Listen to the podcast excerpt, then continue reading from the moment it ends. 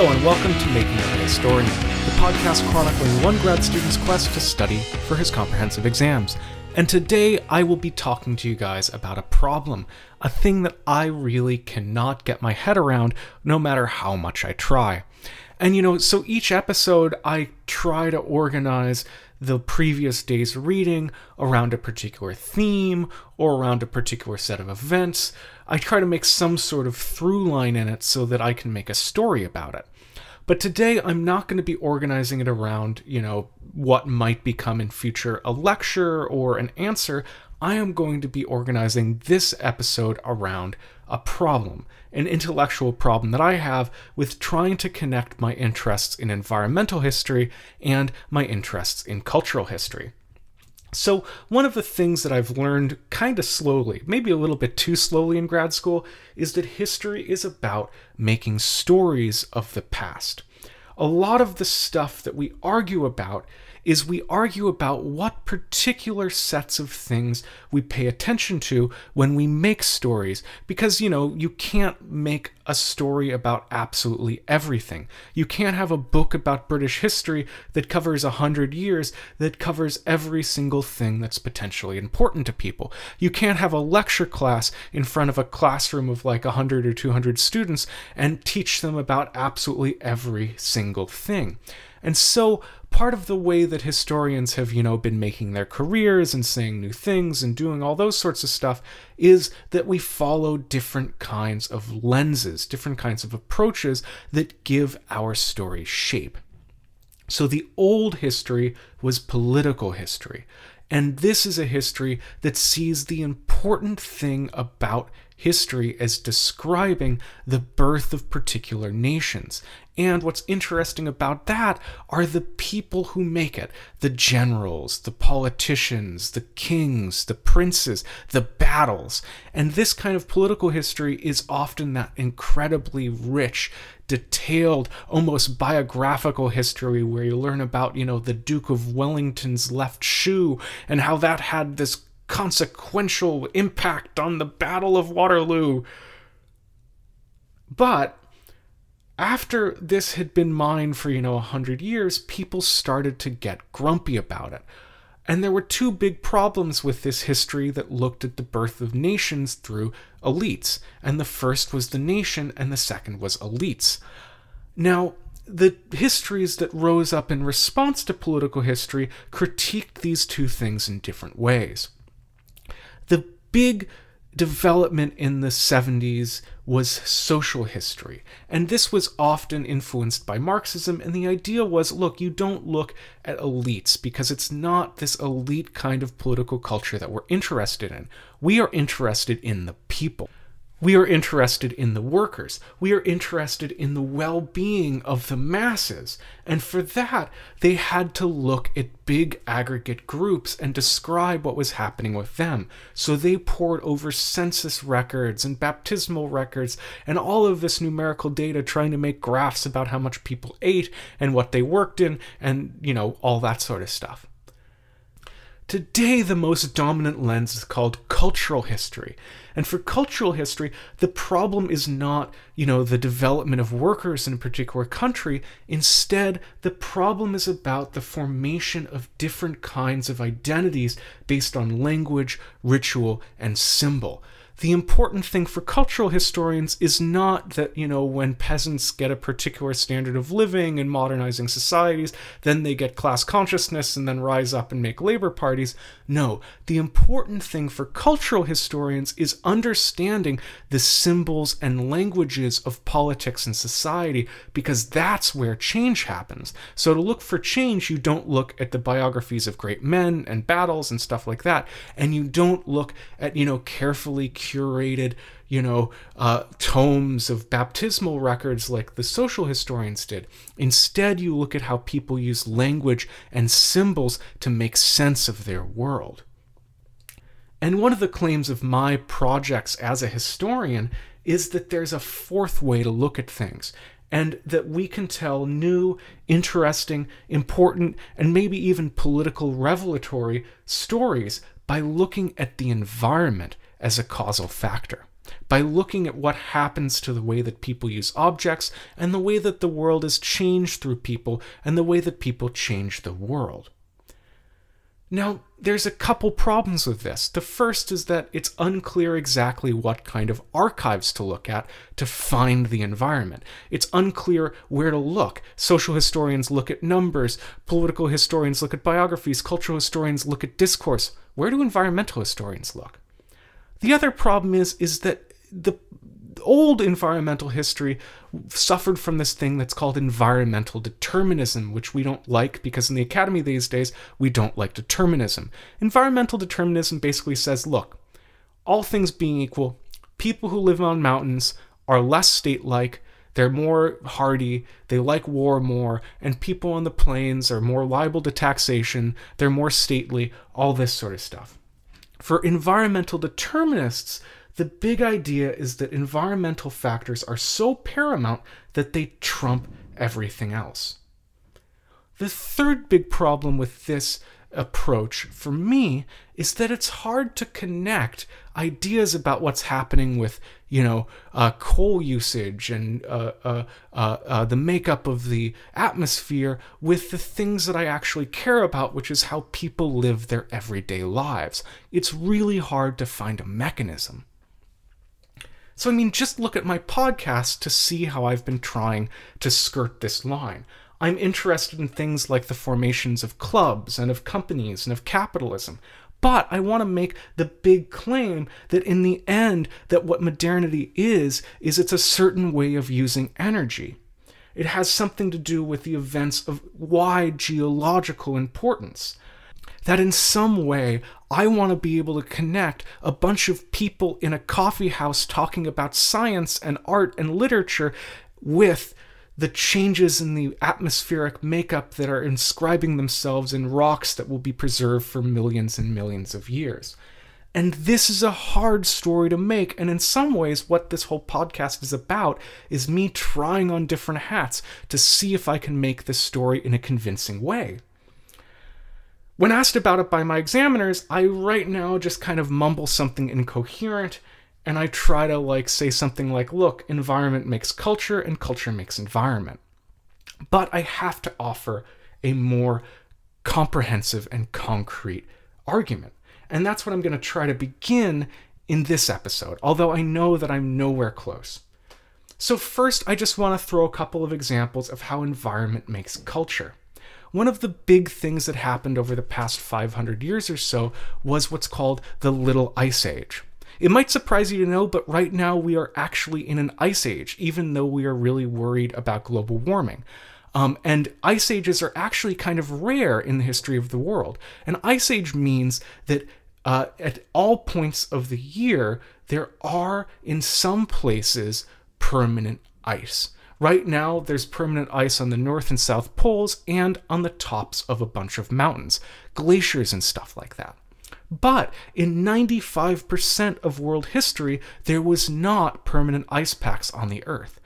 So right now, we are in an ice age, and environmental historians have gone through the archive of world history and compared it with the archive of the changes in climate, and have made the argument that during times in which there's more uh, uh, heat, when the Earth is slightly warmer, then civilizations rise and culture starts to get more complicated. So this is the kind of argument that, for instance, the rise of the Roman Empire and the uh, first uh, uh, Chinese empires are associated with global warming periods in which agriculture was more fruitful and life was easier. You know, in the Roman Empire, for instance, you, things were warmer than they are now, and people could walk through alpine passes that today are covered in glaciers.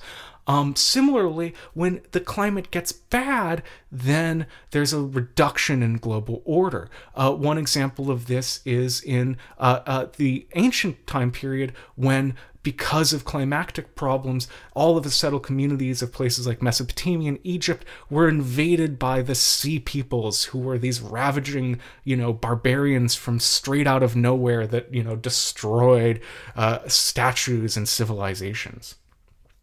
We can see this process in more recent history through the story of the Little Ice Age. Around the sixteenth, seventeenth, and eighteenth century, things were far colder than they are now. Well, by far colder, I mean a little colder. But it was cold enough that you got certain kinds of new climactic phenomenon. Uh, for example, in Britain, the Thames froze over quite often, leading to what is a little bit fun for me, um, which are ice fairs. You know, when the Thames froze over, people would go out on the ice and set up uh, markets and stalls and games and skating and all this sort of fun stuff. The last time that the Thames froze over was in eighteen eighty-nine, so just keep that in mind. But the Little Ice Age is also associated not just with people having fun and, you know, throwing snowballs, but it's also associated with a lot of political instability. In the same time period as the Thames was freezing over more often, you got a series of political crises all around the world. You had the collapse of the Mayan Empire, you had uh, civil war in Britain, you had civil war in China. And environmental historians sometimes make the argument that these things are correlated.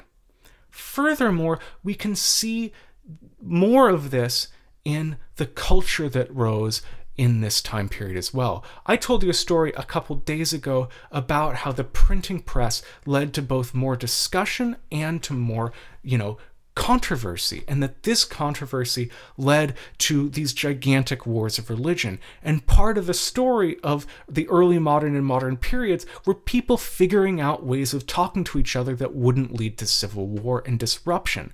From the perspective of the Little Ice Age, these disputations are more about the natural instability that comes about when things are colder.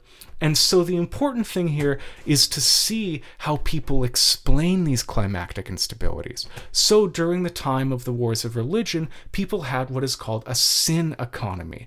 Bad things were explained as curses from God. If the crops failed, it wasn't because of, you know, sunspots. It was because of witches. And the way that you solved it was that you looked at the polity and you reformed its manners. You looked at the people who were acting bad and you made them act better.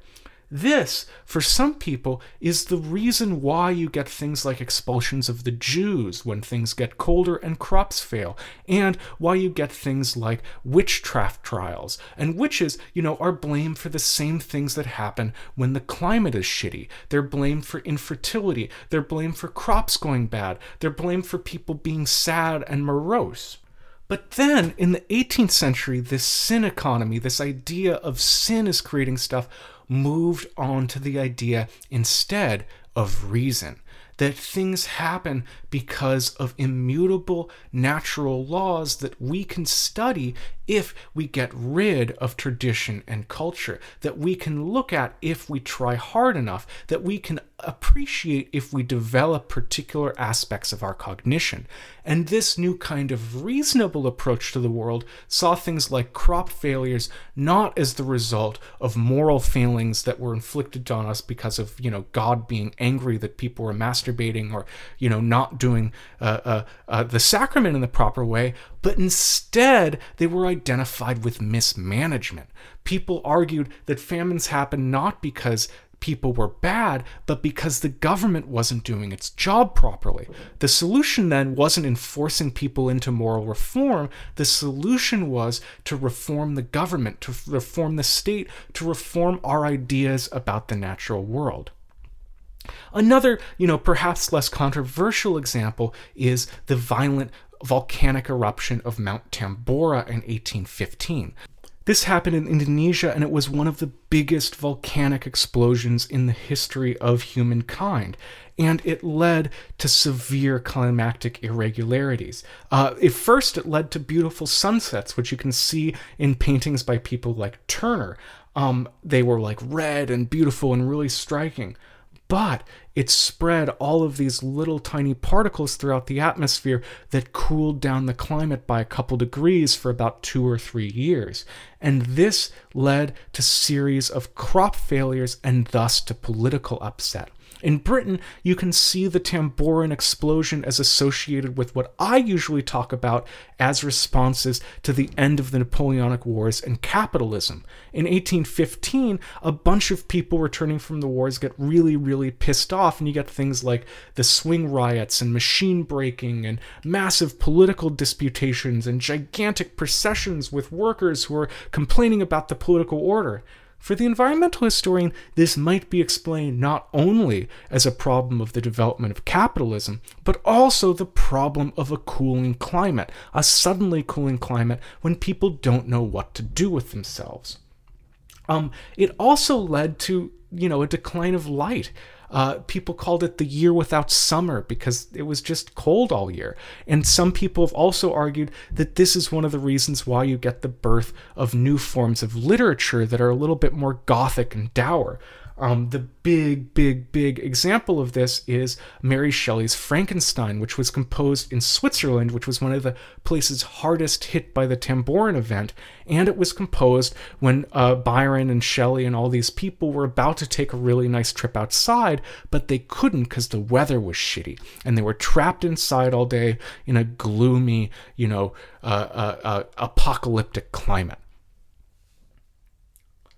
Another way that we can look at these things is about how culture can make the environment, to flip that from the environment making culture to the culture making environment. Um, so one way that this happens is that it changes the way that we look at things. In the rise of the Industrial Revolution, you get all of these new kinds of machines, these new kinds of ways of transporting and making things. And these aren't just, you know, idle, vacant blocks that people put out in the middle of the world. People look at them and they appreciate them and they start to find a particular kind of beauty in them. This is the beginning of something which is called the technological sublime.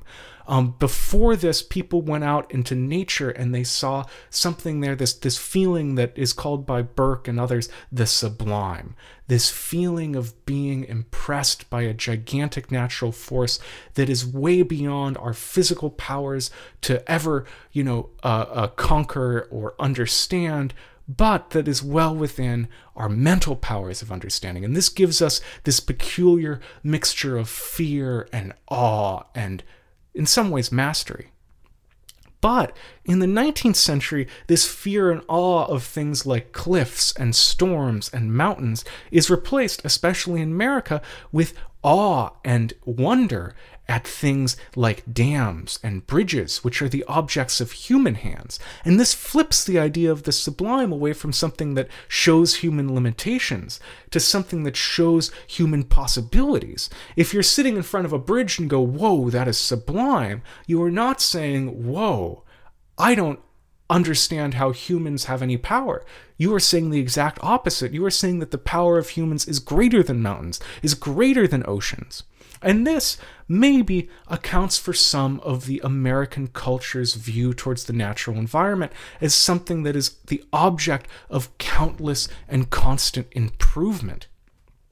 Similarly, this podcast has shown a bunch of ways in which things that we might take as cultural or fashionable affect the natural world quite directly. Um, for example, uh, the uh, taste of, of, of women and men in the nineteenth century for corsets meant that people went out and hunted whales because whale bone was really good for making corsets, and this drove down the population of whales. It also allowed for the creation of secondary industries based around the other stuff that whales had, which created the very, very important trade in whale oil, which was used as a really, really good way of lighting rooms. Similarly, we can identify, you know, the taste of Brits for tea and coffee as going out and creating actual environmental changes in places like Jamaica and Egypt. Because people in Britain liked the feel of cotton, people in America planted cotton fields that were required to be irrigated by massive canals, and these massive canals led to gigantic uh, bits of standing water, and the standing water attracted new kinds of mosquitoes. And because you had a bunch of people now living in concentrated cities next to standing water so that you could have workers to work in the cotton fields, you also had a bunch of people in close proximity to mosquitoes, and so you had yellow fever epidemics. but we can identify this weird, you know, cycle of people and water and canal and mosquito and yellow fever as being driven by something cultural, as being caused by the desire of people for nice cotton clothing. Thanks very much for listening to this episode of Making of a Historian. I will be back tomorrow because I missed Friday. Uh, I hope you enjoyed it. Uh, I have to thank Jonathan Lear for the music and Duncan Barton for the image. If you like the show, rate and review us on iTunes, share us with a friend, send me an email, especially if you disagree with me or think I have something wrong. It's really, really, really helpful for me to be challenged. Uh, I will see you guys tomorrow.